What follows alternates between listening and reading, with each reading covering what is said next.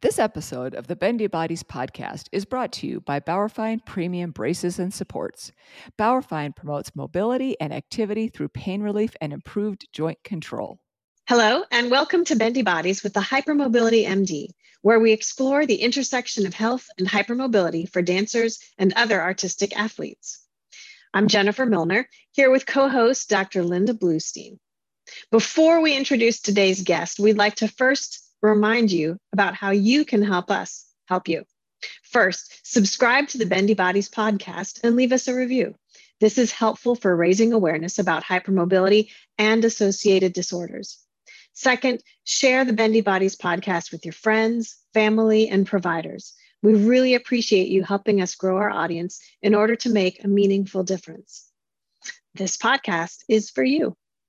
Our very special guest today is Jeanice Mitchell, licensed physical therapist, founder of MyPFM, president of Integrity Rehab, and administrator of Integrity Home Health. She graduated from Loma Linda University with her Bachelor of Life Sciences and Master of Physical Therapy degrees. Practicing since 1995, Jeanice has worked in a variety of settings, including inpatient and outpatient orthopedic neurologic rehab, acute rehab facilities, skilled nursing facilities, home health, long term care, and sports medicine clinics. Jeanice's area of expertise is pelvic floor rehab for men, women, and children.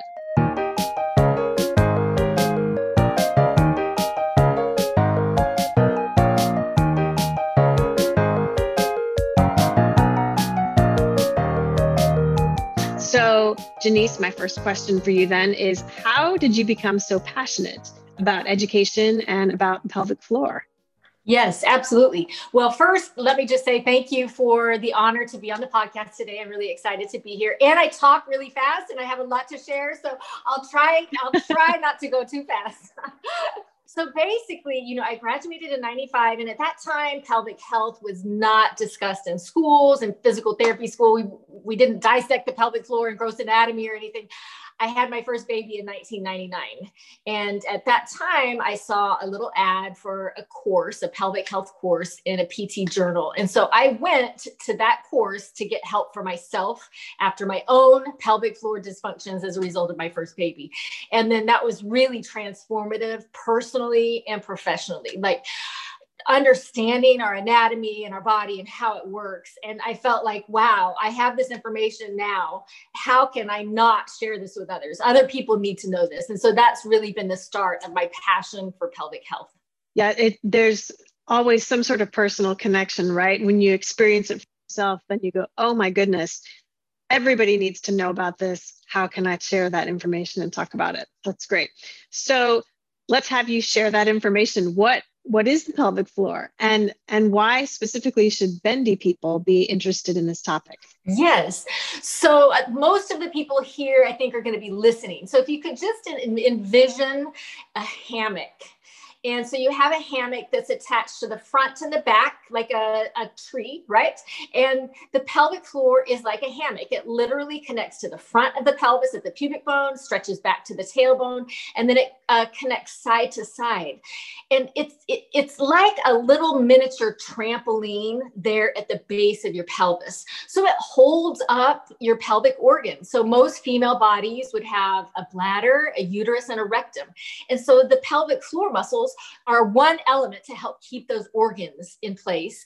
Um, the pelvic floor muscles also help to control our bladder outlet, our bowel outlet. So if the muscles aren't doing the right thing at the right time, then all kinds of things can happen uh, that I think we're going to dive deeper into. But bendy bodies specifically are generally more hypermobile, more flexible. And so there's a lot of exciting research that's happening. But basically, uh, potentially they're more at risk for that pelvic floor, uh, like our little trampoline, like that trampoline might get stretched out a little bit more or doesn't rebound up quite as well. Um, and some of the ligaments and so forth, that integrity can be affected, the collagen, the fascia. So all of these structures work together to provide that stability and support.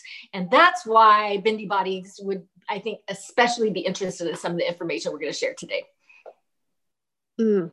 And so I know we're going to go in depth in a little bit here, but what kind of problems show up in the pelvic floor? You mentioned um, mm-hmm. supporting the organs, and you mentioned um, sort of controlling the the urinary tract. Um, but are there other things that might be problems?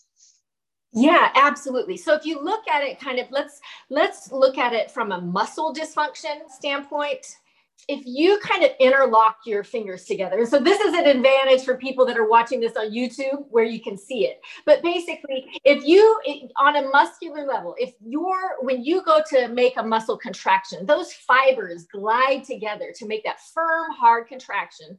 And then when you relax, they return to baseline. And then those muscle fibers should also be able to stretch so the pelvic floor muscles are a voluntary muscle group and they're designed to, to when you contract for those muscle fibers to, to glide together relax and stretch if the muscle fibers are too lengthened or too stretched out, then you can have issues with uh, urinary leakage, bowel leakage, gas leakage, pelvic organ prolapse, and so forth. So those are weak, kind of overstretched muscles. That hammock is stretched out. But you can also have overactive pelvic floor muscles that you might have pain, but you could also have some of those same things with urinary leakage or pelvic organ prolapse. So you really want the pelvic floor muscles to do the right thing at the right time. They need to be able to completely and correctly contract, but they also need to be able to lengthen and let go. Interesting. So it's so easy for us to think about. Um, I know when I need to go see a doctor about my calf muscle because it hurts or because I can't walk, right? Something that is very easy for me to say, oh, that's my calf muscle, it bothers me.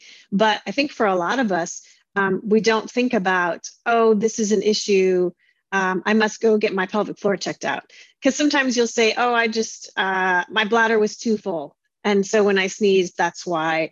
Um, that's why I had some leakage. Or people might say, oh, I just have a hard time getting strength here, and that's just me, that I'm just weak. So we don't automatically think about our pelvic floor and think, oh, I should go seek out help for it.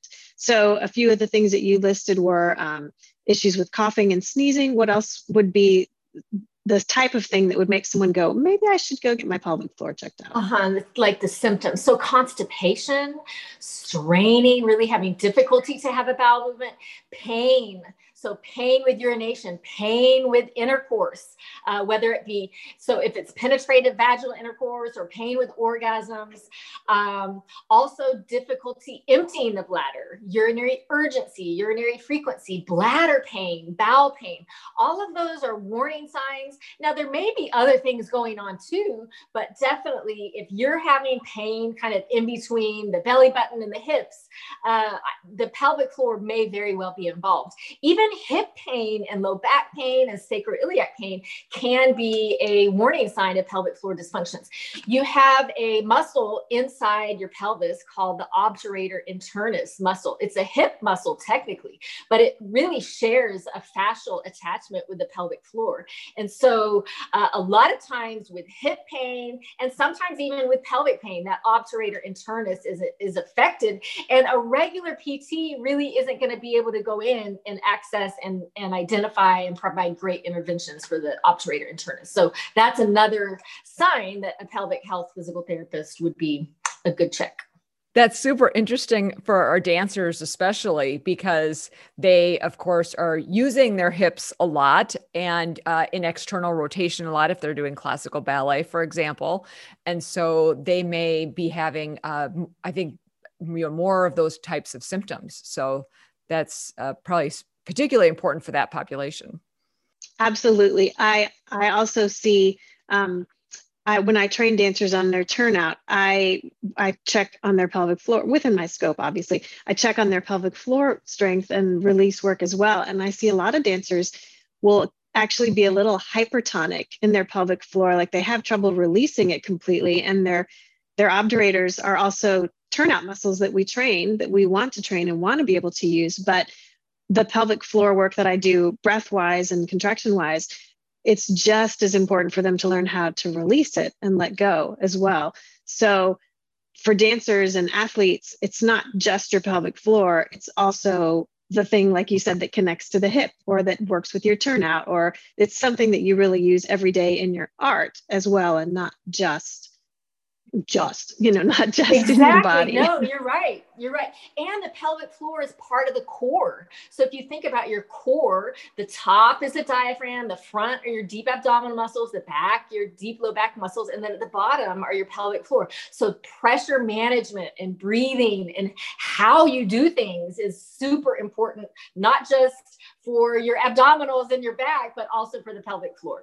Now, in at the beginning, you mentioned one of the things the pelvic floor does is sort of support your organs and hold it up. And so I wanted to just bring up pelvic organ prolapse. And can you talk about that really briefly and why this is particularly relevant again for hypermobile folks?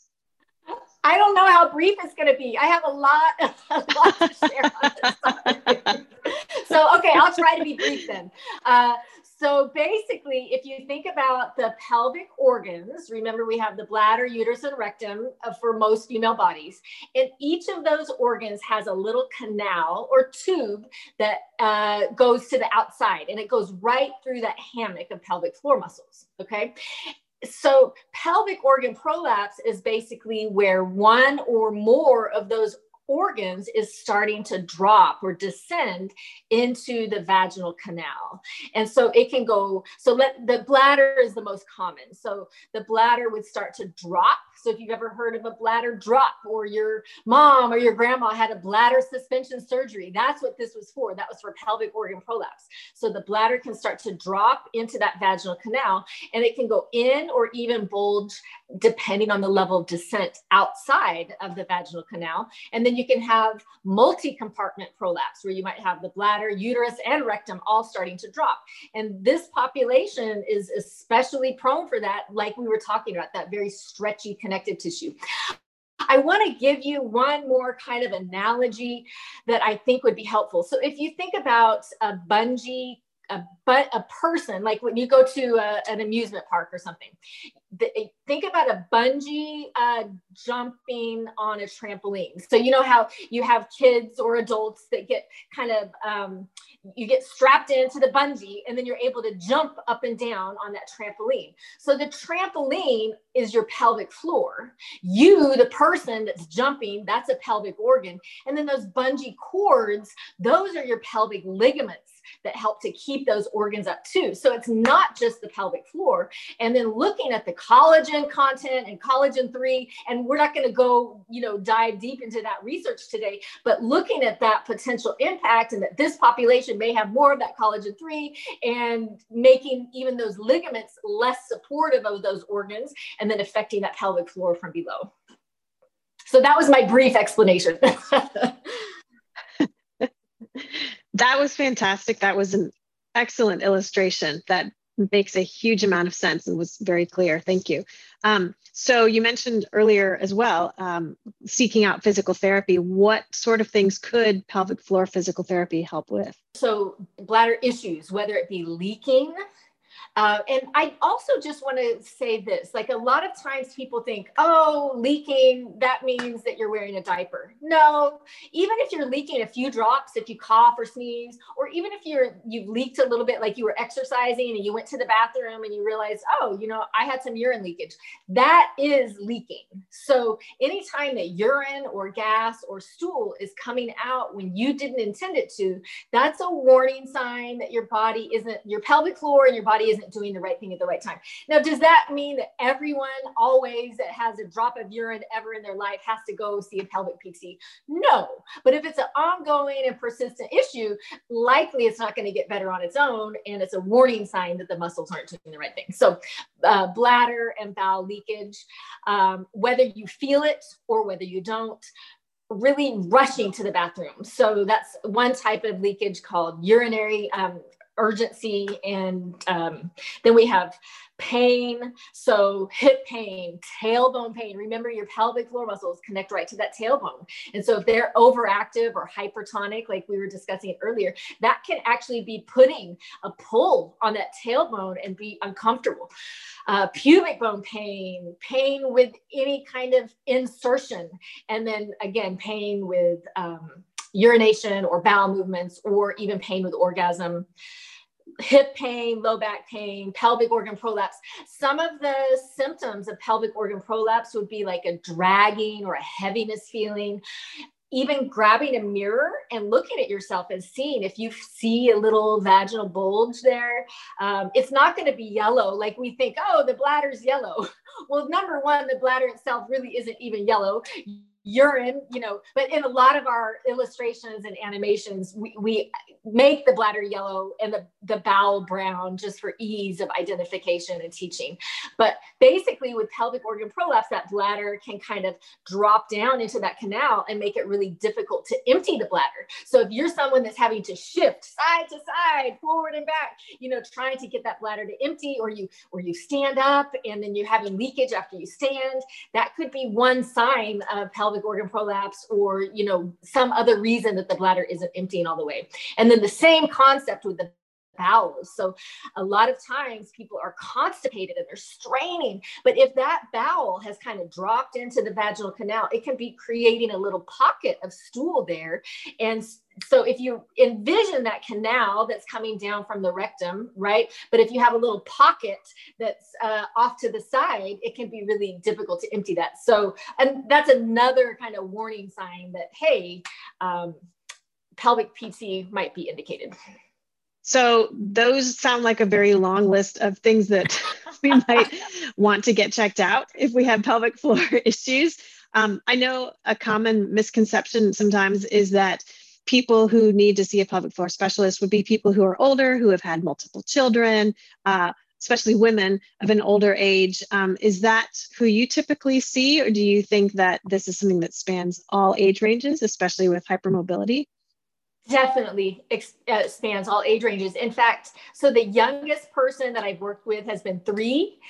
Generally, we're going to say age five and above. And then the oldest person has been 94. So that whole all genders, all ages, um, there's, it can, it may look different in different ages and, and uh, different populations might have different types, more prone to different types of dysfunction.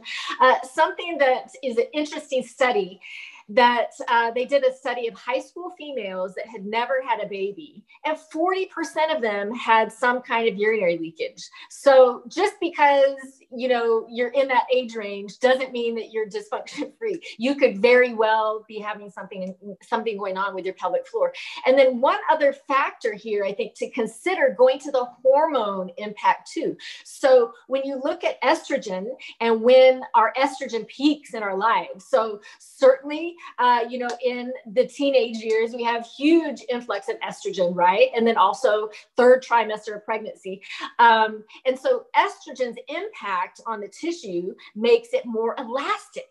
So especially like if you're if you're in that age range, so you're in teens and you're a very stretchy person and then you have all, all, that huge amounts of estrogen flowing through your system as well that's one other factor uh, just one other piece of the puzzle as we look at it.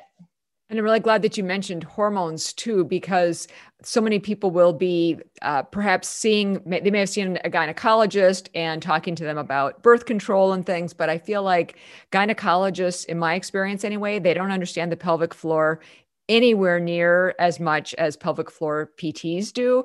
Um, I was talking to a gynecologist friend of mine quite a while ago and and she said i think you know for me specifically she said i think you need to see pelvic floor pt she said for the rest of us the pelvic floor is like a black box. That's great. Well maybe not great. It's a great analogy right right so, pelvic floor PT is appropriate for so many different things. What kind of things do people come to you for that you think, gosh, I need to refer this person back to their physician, or I need to send them on someplace else? They need some other type of workup. Um, this is not a person that is not appropriate for pelvic floor PT. Yeah. So I would start off here by saying that pelvic floor PT is not a magic pill. Physical therapy isn't a magic pill.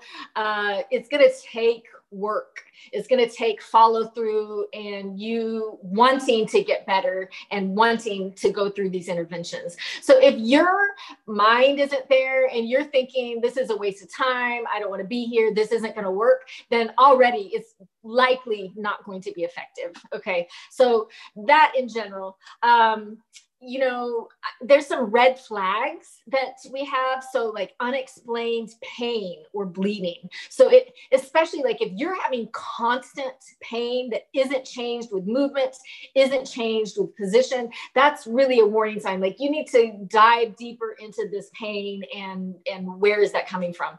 Unexplained weight loss or gain, infection, fever, trauma, that kind of thing. But in general, I would say if I'm working with a patient, I expect to see some kind of improvement within a couple visits. That doesn't mean the symptoms are resolved, but that means we're on the right track. And if I'm not seeing some improvement, then I need to readjust what I'm doing. And if I readjust and I'm not seeing improvement, then if I have some other providers around me, like, okay, I have this ortho PT that's really good at SI or whatever, hey, come look at this, you know, what do you think? But if I've tried everything that I can do and the symptoms aren't getting better, then I'm going to send them back to the referral source? Is it something hormonal? Is it something, you know, else going on with some of the other body systems? So really, you know, I think I have people reaching out to me, especially on social media, like, hey, I've been going to pelvic PT for a year and I'm not seeing any improvement. I'm like, oh, that's heartbreaking. You know, as a, as a PT, I think it's our, any kind of healthcare provider, but it's our responsibility that if we aren't getting our patients, if we're not helping them achieve their goals and get to where they want to be, then it's our responsibility to send them back or to say, hey, maybe check out this, maybe you need imaging, you know, whatever also in terms of when is pelvic floor PT not appropriate. So this isn't necessarily when it's not appropriate, but it's who's providing it. So making sure that when you are selecting a pelvic physical therapist that they have gone to advanced training on the pelvic floor. Have they have they gone to training for intravaginal and intrarectal work? If they haven't, then they really shouldn't be putting their fingers inside your body, right? And there's even massage therapists out there that are doing intravaginal intrarectal work. So I would really caution you to make sure that you are researching that pelvic physical therapist and it, it's okay to ask questions like, hey, what training have you gone through? Do you have any advanced certifications? You would think that this would be regulated everywhere, but it's not. There's a lot of people out there calling themselves pelvic PTs that may not have gone to advanced training. And that's important. If you go to our website, mypfm.com, and you click on find a PT, we have links to four free searchable databases where you can put in your zip code and what kind of therapist you're looking for, or you know, what kind of dysfunction you're having. And, and you can see who may be closest to you. And so that's one way that you can search. And then when you find someone, I would definitely recommend reaching out and saying, hey, you know, asking some of those questions, what kind of certification, training, and so forth. That makes sense. Those are great points. And and what about men in terms of how their pelvic floor problems present differently than uh, than women? Can you talk a little bit about that? Absolutely. So the same kind of concept exists with the pelvic floor that it stretches front to back and side to side. Now, male bodies are going to have two uh, pelvic organs. So we have the bladder and the rectum, and they also have these tubes that go to the outside of the body, right? Now, the bladder for male bodies is going to, that urethral outlet is going to go down through the pelvic floor, but then actually goes all the way through the penis. So it has a, it's a much longer, that's called the urethra or the urethral outlet. So that's a much longer path to travel to get to the outside of the body. So males can certainly have leakage and urinary urgency and frequency and pain and constipation and so forth. Some of the sexual dysfunctions are going to be a little bit different on the male side. So erectile dysfunction sometimes can be a pelvic uh, health issue, pelvic PT issue, and premature ejaculation is also another one that you wouldn't see, you know, in female bodies. Okay. So, in terms of specific indications or contraindications to pelvic floor PT, are there certain things that we should be aware of there for men specifically? I'm going to share this. So, for erectile dysfunction, think about this hard health is, is a sign of heart health. Okay. So I don't want people to listen to this and say, oh, I have ED, I have erectile dysfunction, and my issue is only pelvic health. You really need to get your cardiovascular system checked out, go to a urologist first. But pelvic PT can help a lot of ED, but you want to make sure that the heart is doing well and that your system is is well. Um, so I think that's one of the big things is the cardiovascular there. Sure, sure. That makes sense. Um, what about some of the common problems that people with hypermobility disorders face? Um, we know that things like constipation are a lot more common in people that have Ehlers-Danlos syndromes, especially, for example, classical Ehlers-Danlos syndrome. Um, people can have constipation from a very, very young age. Can you talk a little bit more detail about how you, as a pelvic floor physical therapist, would treat that, or what somebody might expect if they went to see a pelvic floor physical therapist, assuming that they've already seen a physician and you know a lot of the other things have been ruled out and yeah the red flags are cleared.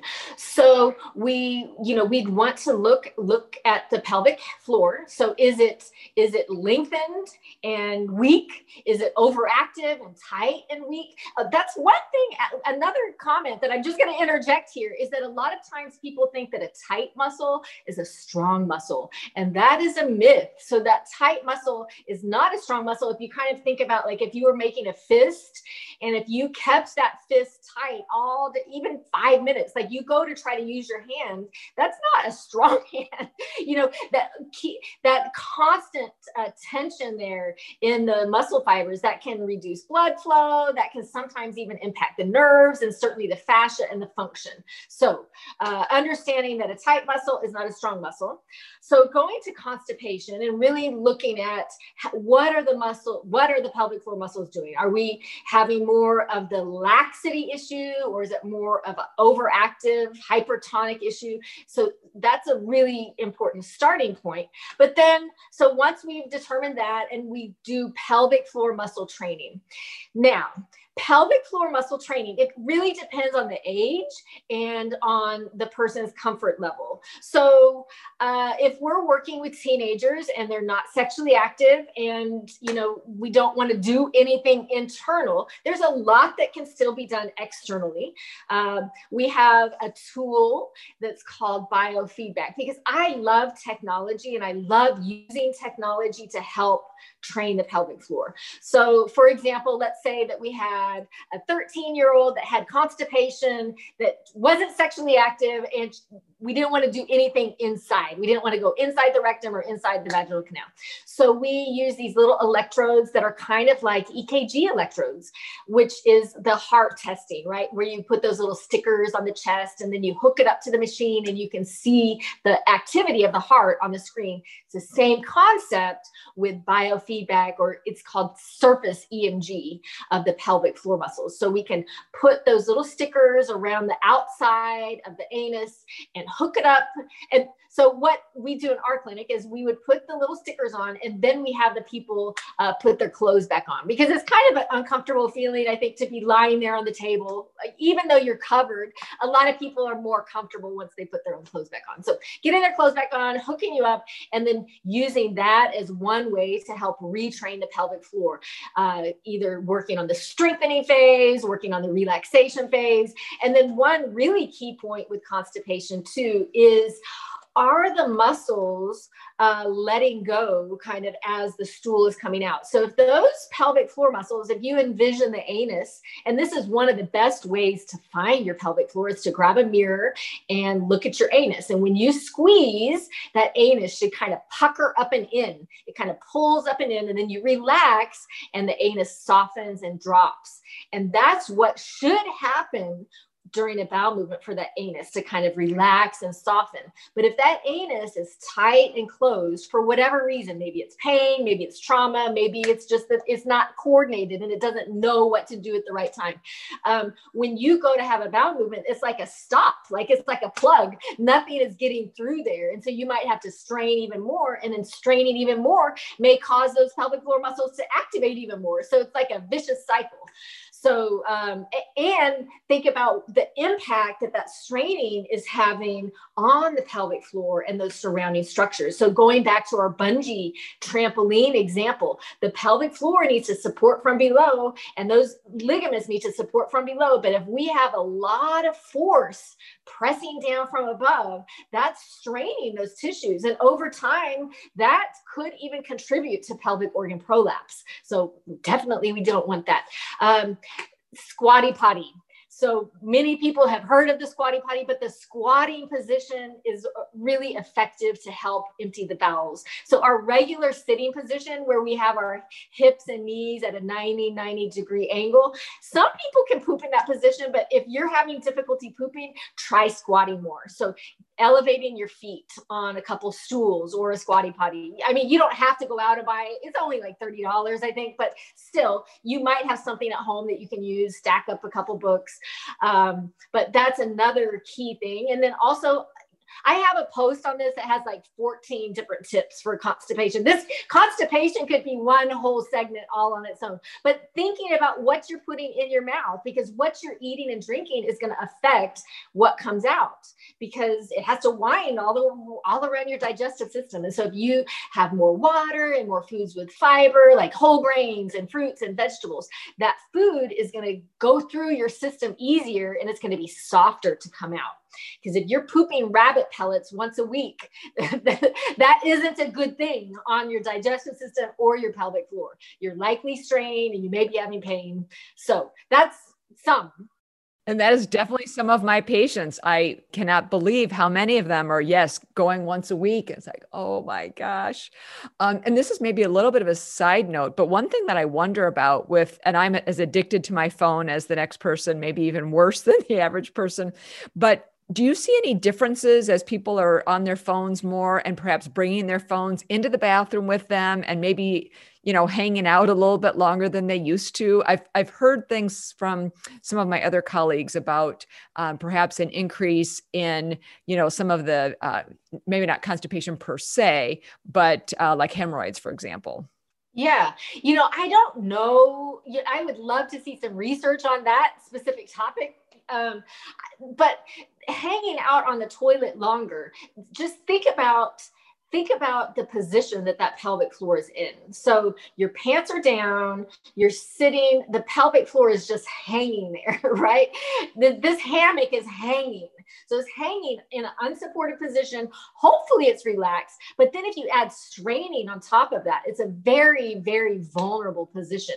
And so the longer that you're sitting there, the longer you're hanging out, uh, the more potential for possible issues there are. And so I've heard some people say, oh, you shouldn't read on the toilet, you shouldn't do X, Y, or Z. In my opinion, it's important to do something that's relaxing. so if your phone, if you're looking at emails and all of your to-do list for the next day, that's probably not the best place for you to be doing that is on the toilet. But if it's something relaxing, you know, that you know, I don't see a big issue with it. It's more the length of time that you're sitting there. That makes sense. Okay. And what about pelvic pain? Um, that's a super common symptom that that I see in my patients and you know hear people talking about. Um, how do you work that up? What kind of things can pelvic floor physical therapy help with um, in terms of pelvic pain in hypermobile people specifically? So that's just so very broad, right? Because pelvic pain can present, because I think really the definition of pelvic pain is pain between the umbilicus, which is your belly button, and like your hips or your knees. So it encompasses so many things. Uh, do you want to pick one, like tailbone pain or pain with insertion or I guess in general, with whatever the whatever the cause of pelvic pain is, we're going to be looking to see if we can help to reproduce that pain in the assessment. That doesn't mean we're trying to cause you pain, but we want to see if if we can find the pain and if what we're doing reproduces it, then that gives us a much better sense of, okay, let's say that it's pain with insertion. Like if you think about the vaginal canal and that area, that smooth area of skin in between the, uh, that, the opening of the vagina and the anus. And when you press on that smooth area of skin, that area is really painful. The sides to that are a little bit painful, but really that area is really painful. So then that gives us a cue. Okay, maybe some of the more superficial pelvic floor muscles are involved. If we drop off, maybe some of the more deeper muscles are involved. So we're going to try to find the cause. And then once we find the cause, work out an intervention plan. So most of the time, this is going to involve some kind of intravaginal work. But if you're not comfortable for whatever reason with going inside, we can still do a lot of things out externally. So I think that's been kind of a myth in the past, like pelvic PT has to go inside. No, we can do a lot of things externally. So biofeedback is another one of my favorites hands-on stretching so like in the clinic where i'm actually working on the tissue but then i'm teaching the patient as well how to do some of whether it's a scar tissue mobilization or perineal massage massaging the muscles we use something called dilators. So if going inside the vaginal canal is painful, then those dilators are kind of like cylinders that start very small, maybe about the size of a finger, and then they get larger to like the size of a penis and they're graded, right? So you start small and you work large. And so working with dilators for stretching. If let's say the obturator internus is involved, then in the clinic, you know, I'm going inside the vaginal canal and kind of hooking my finger over to the obturator internus. Because if you think of that pelvic floor kind of being like a hammock, the obturator internus is way over on the side of the pelvis. And so you kind of have to hook over there and get it involved. Um, and then you know using a wand so if we're wanting a patient at home to follow through on some of this using a wand is a good thing for obturator deep obturator internus uh, trigger points and then ultimately function. So, stretching, strengthening, coordination exercises, and simulating what we're wanting, what the patient's goals is. So, what do they want to do, and then helping to simulate that. And we may have to break it down into baby activities, you know, and then grow, grow, grow, you know, unlikely that you're going to be able to go from zero to 60 in one session, but breaking it down into pieces and um, ultimately helping to get them to where they want to be. That that makes sense. And so when it comes to because I, I, feel like um, when you're talking about insertion that's a common thing that uh, for my female patients that they definitely have problems with so that's so that's very um, helpful so that could be from a whole lot of different reasons too right if they have joint instability in their hips for example or something then um, there could be a lot of different confounding variables that um, so you kind of have to address maybe each one in order to actually get some Im- mm-hmm. improvement mm-hmm. so exactly exactly and i hear jennifer saying yes yes exactly so um, it's a multifaceted approach and sometimes you may need other disciplines too so um, i think it's very helpful to work with nutritionists and dietitians to work with mental health you know to work with behavioral health and other medical specialists if needed looking at the hormones Okay, sounds good. And and then let's maybe round out this part by talking about the bladder. So, if someone is having problems with bladder leakage or bladder pain, is there some component of the workup that you do differently or in terms of the treatment plan would your approach be a little bit different for that? Absolutely. So let's let's take leakage. So let's say that when they jump, they leak, they, they're not leaking at any other time. So again, I'm looking to see is it is the pelvic floor kind of stretched out and lengthened, or is it overactive and too tight? So starting there and then uh, addressing addressing whatever component that is and then really working on the coordination piece. We like to call it a pelvic brace or pre-contraction or a knack. Like there's different names out there in the pelvic pt world but basically engaging that pelvic floor just before you're doing that activity to help brace it. Because if you think about the bladder it's kind of like a water balloon and as it fills it expands the pelvic floor muscles are what is wrapping around that bladder outlet to keep it closed. And so if if they are leaking, let's say with a certain jump, um, the, the pelvic floor muscles have the strength and coordination to do what they need to do throughout all the other activities of the day. But when they put that increased pressure, that increased intra-abdominal pressure with that jump, the pelvic floor muscles either don't have the strength or the coordination to counteract that force that's happening. And so we're really going to focus on uh, pre-contractions, and then I would even probably back off. So do a baby jump, and then grow that jump, right? Um, to, to be able to be successful and build onto that activity. So that would be from a bladder uh, leak standpoint. That's one piece. And then also looking at just healthy bladder habits. So generally, we want the urine to be like a very pale lemonade color. Uh, generally, urinating two to every two to four hours. So if you're someone that's going every hour throughout the day, then that's called urinary frequency. But if you're someone that's holding it six or seven hours, then that can also be problematic on that side. So, you know, healthy bladder habits, a healthy bowel habits, because the bowels do impact the bladder.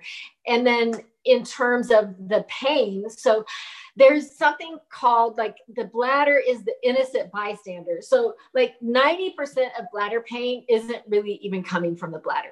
you think that the bladder is the cause, but most of the time it's the pelvic floor muscles are involved. So, addressing the pelvic floor muscles and the fascia and the tissue.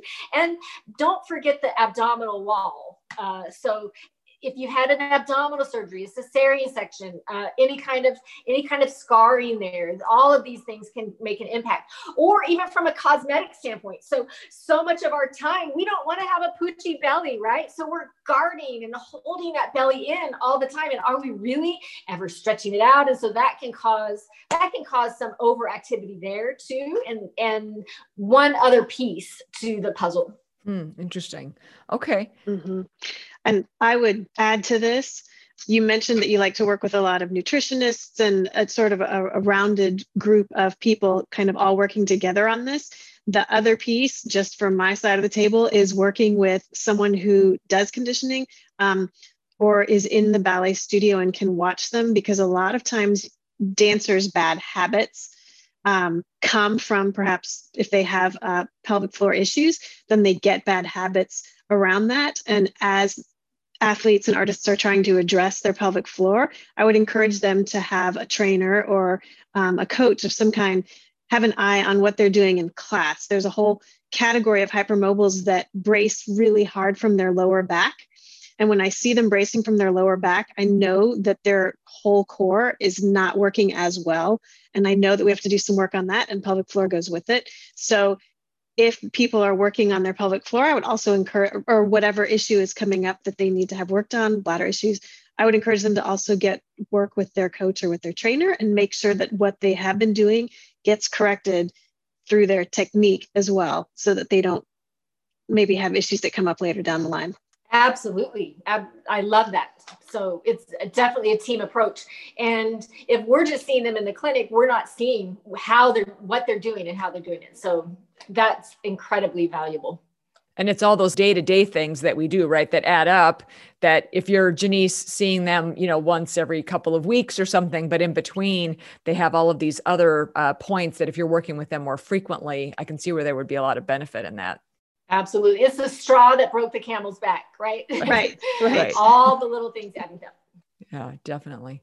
Can you talk a little bit about um, the pubic symphysis and what it is, um, how there can be problems that can develop with the pubic symphysis, and what kind of things you might do with that? Mm-hmm. So the the pelvis is like two halves, and at the front it joins together with a little cartilage disc. Okay, so it's a soft disc and it's not meant to to really move other than you know during pregnancy and labor and delivery it does expand some but it's meant to be a very stable structure. Sometimes it does move too much. If you're someone that's moving too much it might move and so uh, your pelvis could even rotate a little bit so that can be that can be painful. So we want to look at the actual alignment but then also look at all of the muscle players that are attaching there on the pelvis so you have the legs, you have the quads, you have the hamstrings, you have the hips, you have the glutes, you have the pelvic floor, you have the obturator internus, you have your other deep hip rotators. So how are they all impacting? Are they are they overactive, hypertonic, and tight?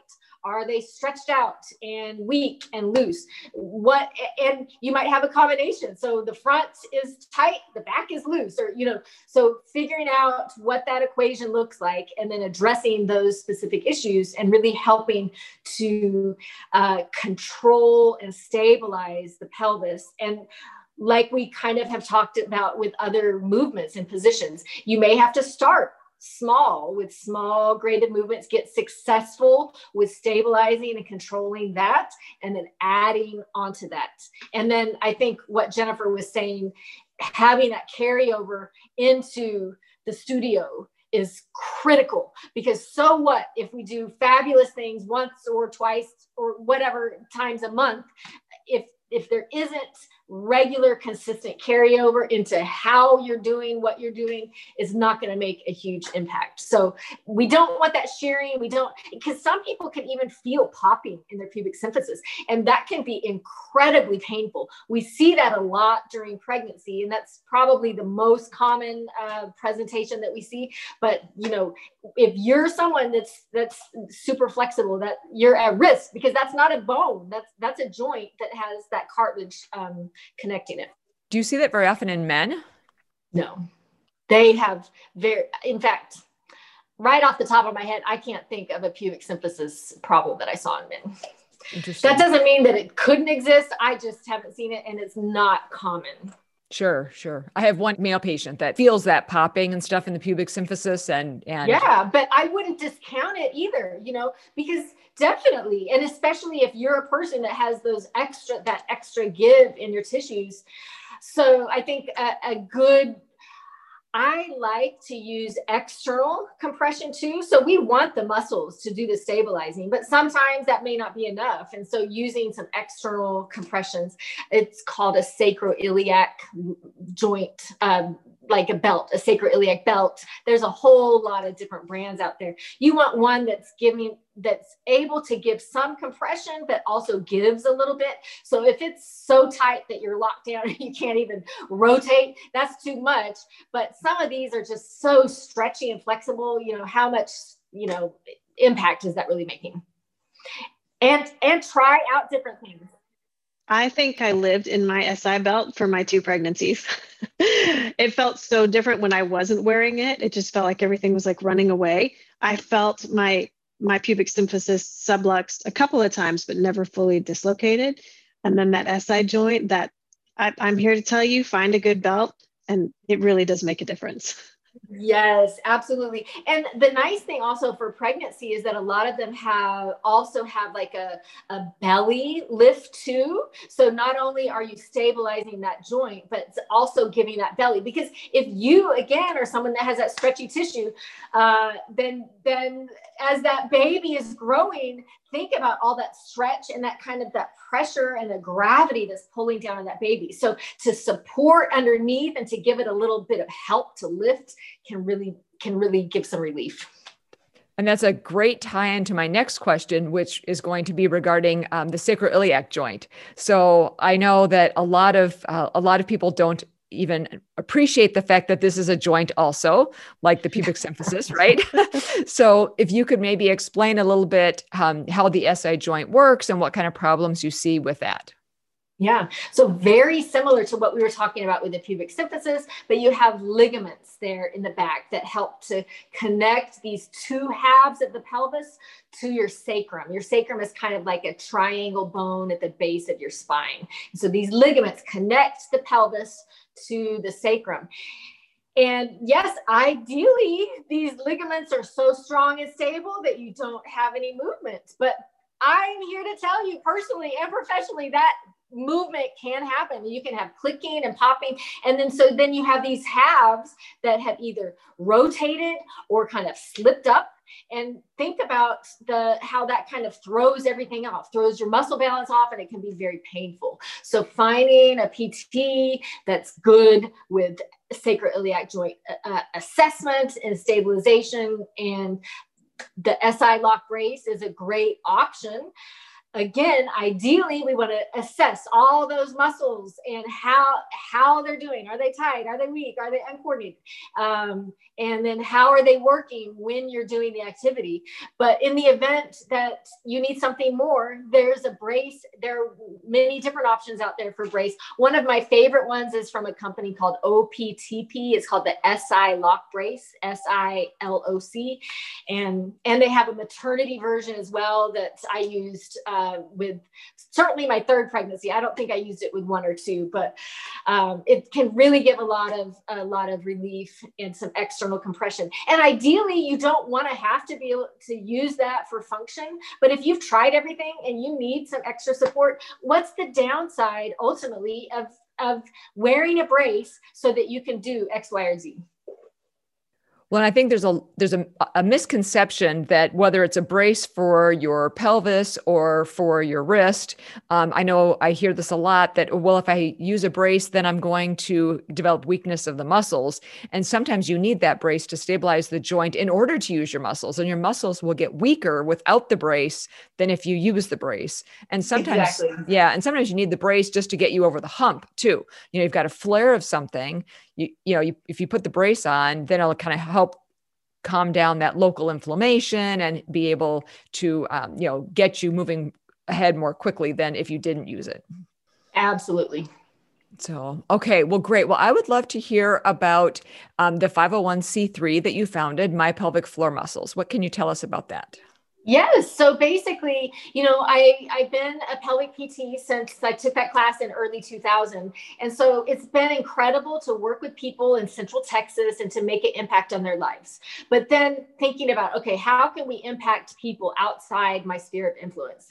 And I've always wanted to like have better pelvic floor pictures and pelvic floor animations to be able to share with my patients. So that was really the start like, hey, let's create some of these things. Let's create a YouTube video. And the YouTube video, I just knew it was going to go viral and everything was going to be fantastic. It didn't go viral, but we're getting a lot of good engagements. And social media, I think Instagram has been, you know, wow, you know, the, and and honestly i started off not even wanting to do my own voiceovers like i had stock photos and i had custom images of the pelvic floor but i didn't even want to do the voiceover but then i hired somebody to do the voiceover and i was like ah, there's no passion. Where's your enthusiasm for this topic? so I started doing the voiceover and then I started sharing a little bit more on social media. And now I'm just out there. You haven't seen my actual pelvic floor yet, but um, it's been really exciting to be able to share my journey and my struggles. And, and I think that really helps to connect people with you too. So basically now with my PFM, we have three, it's, we have a lot of different things happening, but we have 35 different language translation groups now. So we're taking basically, I'll make an infographic. For example, this one on constipation with the 14 tips, which I'm going to post soon.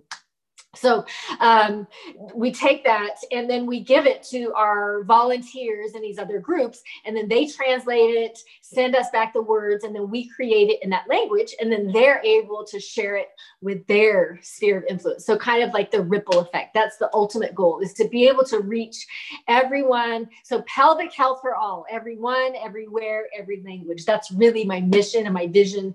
And it, I, it's taking a different path than I thought it would initially, but that's okay. I'm I feel I feel I like I'm floating on a cloud most days. I love doing what I'm doing. I love connecting with people. Like yesterday, some a pelvic PT in Canada reached out and said, Hey, do you know of a pelvic PT in Bangalore, India? I have someone that's reaching out to me looking for someone there. I'm like, Well, I don't know. Let's put it on the Instagram story. So I put it up on the Instagram story and bam, I had somebody that said, Hey, I'm a pelvic PT in Bangalore. Here's my clinic information. Here's my number. And so we're able to connect people, you know, all over the world. And that alone is just you know, it makes me almost want to cry. It's just such a happy feeling to be able to connect people with hope and help. So many people are out there suffering and they don't know that there's solutions out there. So that's that's my PFM in a nutshell. It's a nonprofit. We have a membership program. We have provider health, uh, pelvic health webinars, um, and we're just we're just moving forward with that. So I love your passion and your enthusiasm. It is so beautiful to see somebody able to live out this passion this way and to be able to serve so many other people. It's it's incredible. Thank you so much. Oh, absolutely. My pleasure. And thank you for the support because you never know who's listening to this that might be able to share with someone else. Even if you're not having, having a pelvic floor dysfunction, dysfunction, rather, three out of four women will have pain with sex at some point in their life. Like this isn't a very minute population, right? And when you look at all of these issues, I would venture to say 99% of people have some kind of pelvic floor issue at some point in their lives. And so just being able to connect those symptoms and being empowered to know, okay, well, I have this, but there's hope, there's help. I don't have to live with this forever.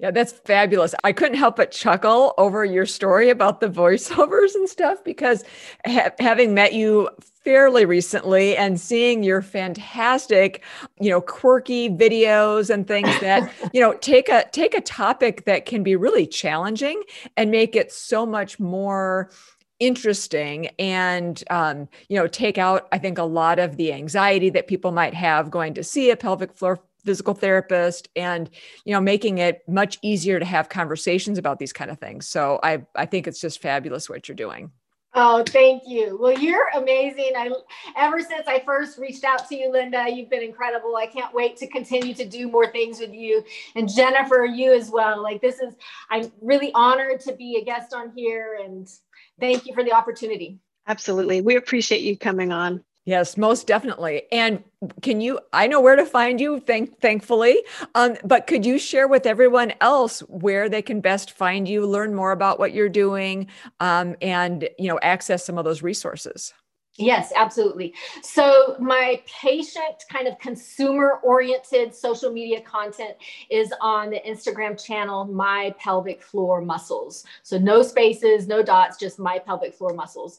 Then, if you're someone that may be interested in multilingual resources, that Instagram channel is My PFM. And then if you're someone that may be interested in some of our provider pelvic health webinars and advanced learning, that Instagram channel is mypfm.ambassadors. So we have three Instagram. Then we have the YouTube, which is my pelvic floor muscles, no spaces, and then mypfm.com.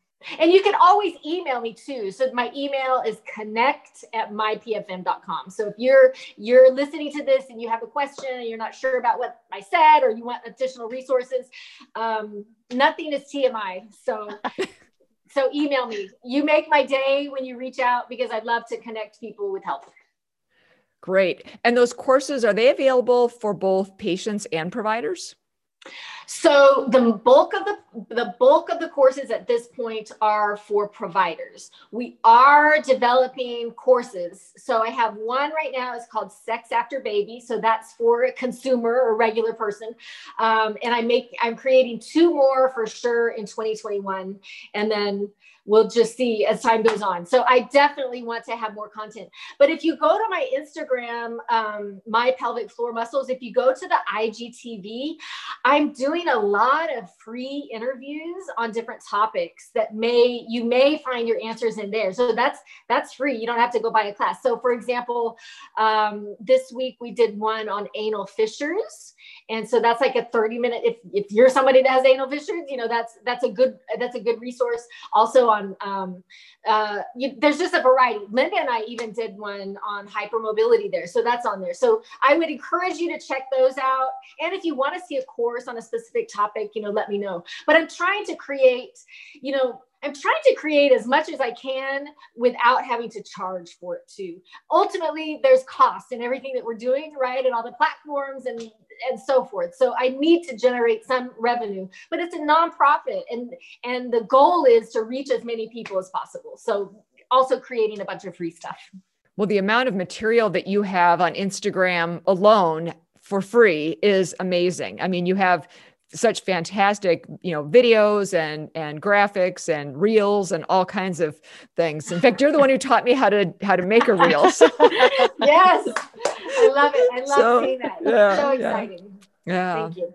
Well this has been so much fun to chat with you Jeanice and we're so grateful to you for for coming on the show today and sharing your expertise with our audience Absolutely. Thanks again so much for the opportunity, Linda and Jennifer. You guys are incredible. Keep doing what you're doing because, you know, I, I think some people, I, I go off on these tracks, you know, but I am a hypermobile, bendy person. And I, I think that there are some, that there's this um, myth out there that there's just a few of us that, that there's not very many of us. But I think that there's way more of us than is even recognized in the medical community. When I posted some of my stuff about hypermobility and pelvic organ prolapse, you would not imagine the comments and the feedback that I got on that. So I, I think that I think it's very important to help connect with this population and help them to understand, hey, this symptom may be, you know, impacting this and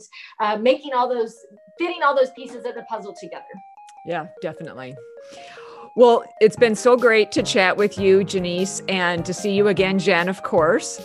And you all have been listening to Bendy Bodies with the Hypermobility MD. Today, we have been speaking with physical therapist Jeanice Mitchell.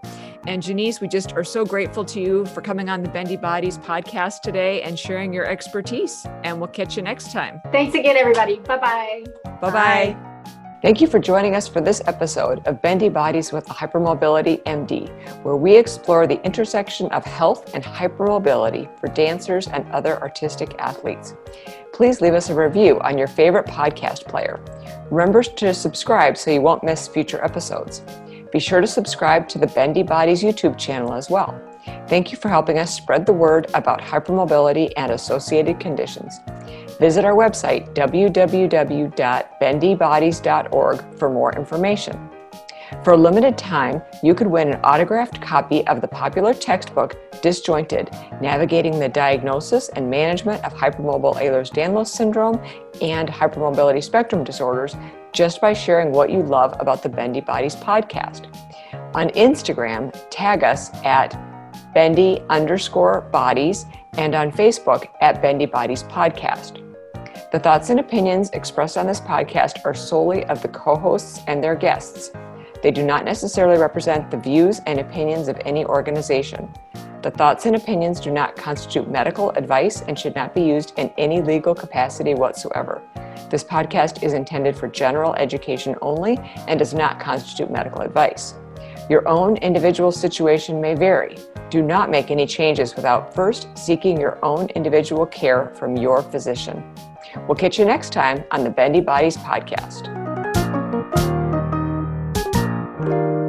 This episode of the Bendy Bodies podcast was brought to you by Bauerfeind Premium Braces and Supports, designed to provide joint stability and pain relief.